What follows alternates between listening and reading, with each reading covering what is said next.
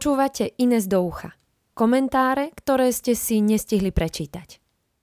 Slovenská minimálna mzda nie je šiesta najnižšia, ale šiesta najvyššia v Európskej únii. Komentár napísal Robert Chovanculiak 5. augusta 2023 pre hospodárske noviny. Od mikrofónu vás pozdravuje Ina Sečíková. Na sociálnych sieťach vyhrávajú konkurenčný boj o našu pozornosť emotívne a do negatívnej strany vychýlené správy. Sú na to dobré evolučné dôvody. Pre slovenské sociálne siete to znamená pravidelne sa vracajúcu tému nízkych miest. Naposledy sa objavila reinkarnovaná verzia v podobe nízkej minimálnej mzdy. Podľa porovnania Eurostatu máme na Slovensku šiestu najnižšiu minimálnu mzdu v Európskej únii. Takto jednoducho sa však minimálne mzdy nedajú porovnávať. Hneď prvým problémom je, že v porovnaní chýba 9 krajín Európy, ktoré nemajú minimálnu mzdu. V nich je štátom určovaná minimálna mzda 0. Pridanie týchto krajín do tabulky nás posunie niekde do stredu poradia. Ďalším problémom rebríčka je, že porovnáva tzv. polohrubé minimálne mzdy – pričom polohrubá mzda je svojvoľne zvolené číslo medzi mzdovými nákladmi zamestnávateľov a čistou mzdou zamestnancov.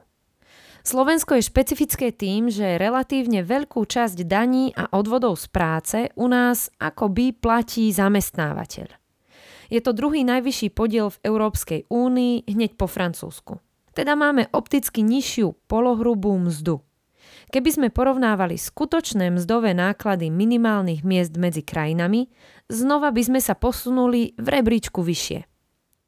Ani takéto porovnanie by však stále nezohľadňovalo všetky relevantné faktory. Výška minimálnej mzdy je totižto silno ovplyvnená aj mzdovou úrovňou v krajine. Jednoducho nemôžeme mať luxemburskú minimálnu mzdu s východoeurópskymi platmi. Ak tak chceme skutočne vedieť, akú vysokú máme minimálnu mzdu vzhľadom na náš potenciál, musíme jej veľkosť porovnávať s priemernou mzdou. Toto rieši ukazovateľ podielu minimálnej mzdy na priemernej mzde.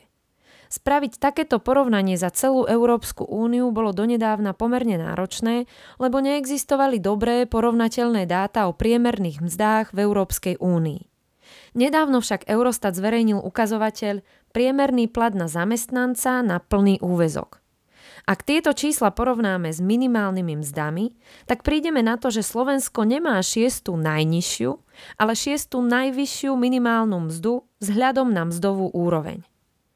Naša minimálna mzda dosiahla v roku 2022 výšku 45,2% priemernej mzdy, pričom v spomínanom Luxembursku to bolo 35,6%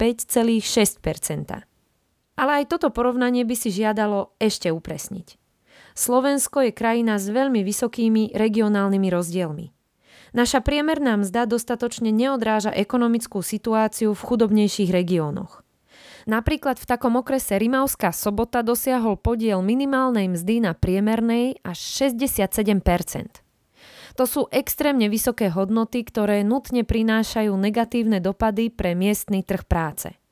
Aj preto je v tomto okrese nezamestnanosť 15% pričom na Slovensku klesla pod 5% Z tohto pohľadu tak vôbec nemôžeme hovoriť o nízkej minimálnej mzde na Slovensku. Naopak, jej výška už dnes konzervuje v chudobných oblastiach desiatky tisíc ľudí na život mimo oficiálny trh práce. Na život v chudobe.